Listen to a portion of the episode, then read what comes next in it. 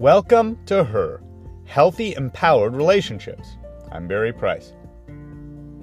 One of the things that I hear women say very often when I talk to them is that they want to build their life together with a full partner. If you're single, this can mean feeling like you are building a life all on your own or doing it all on your own, and just wanting that person that can lift the other end of the couch.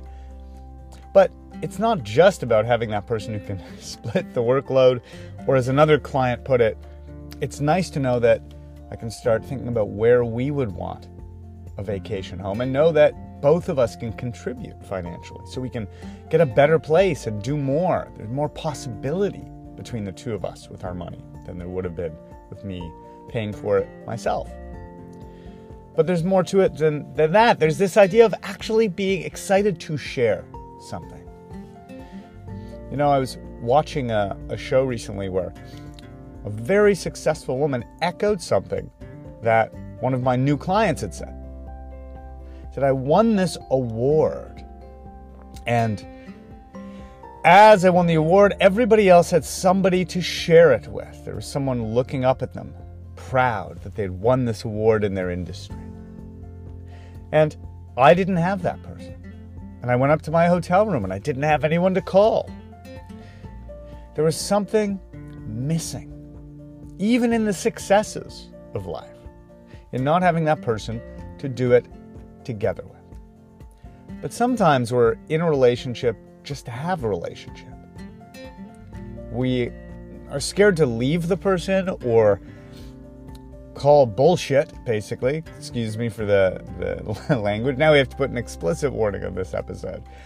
But to call BS on the relationship not being great or healthy or having what we really need in order to build a life together with the person. Do you have just some sort of placeholder guy in your life? An ex that pops in and out, maybe?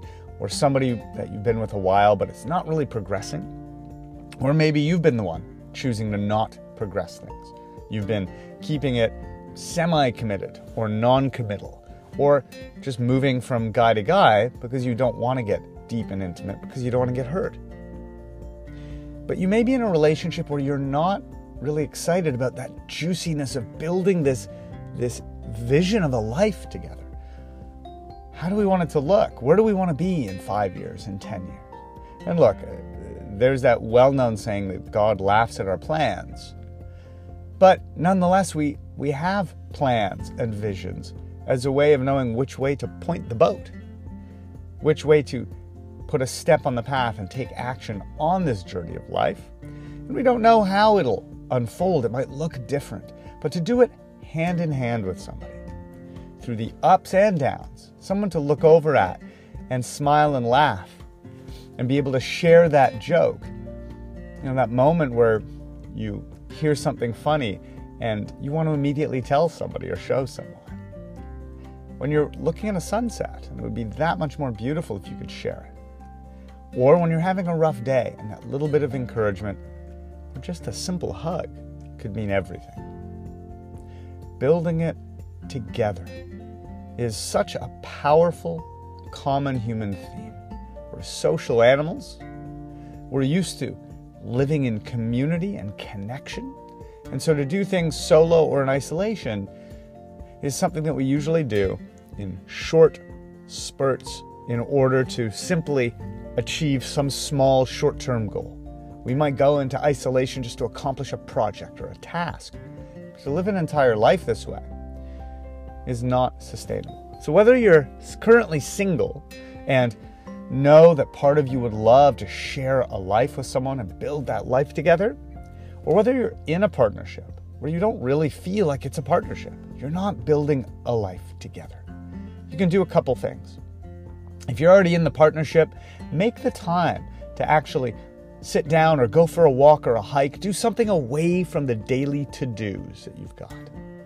Get out of that checklist of tasks that you may be in, or if you only see them for a quick, intense romance, create a little more reality time before or after that.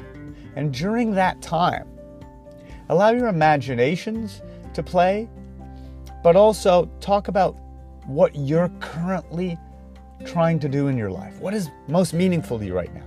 What are you striving towards? What are your ambitions right now? Not just in your career. What are you building in your life? And listen to them. And then talk about the together aspect of that. How would we do this? How can we support each other in this? What are we creating here? If you're single, begin to have that clarity around what is important to you and what you're building, but begin to build a vision of how does a man fit into this? What would be exciting about it? So many of the powerful women I work with have had bad experiences with throwing their needs aside in relationships or attracting unhealthy men so that they feel like they're quote unquote better off alone. But they know they're not better off alone. They just don't want a crappy guy or a bad relationship. So the first thing to do is to embrace the idea that you don't need to overwork in your business and avoid dating or men, but if I have a great partner to build things together with, not a destructive partner, but a great one, how would that look? What would be better in my life? What would I want? What would we want? And just to begin that visioning process, that will make you lean in to some of the opportunities you have to invite a man into your life. Either way, life is so much better shared that it is a wonderful way for us to frame looking at the daily journey. Build a life together so you can have a healthy, empowered, and shared life and relationship. Much love.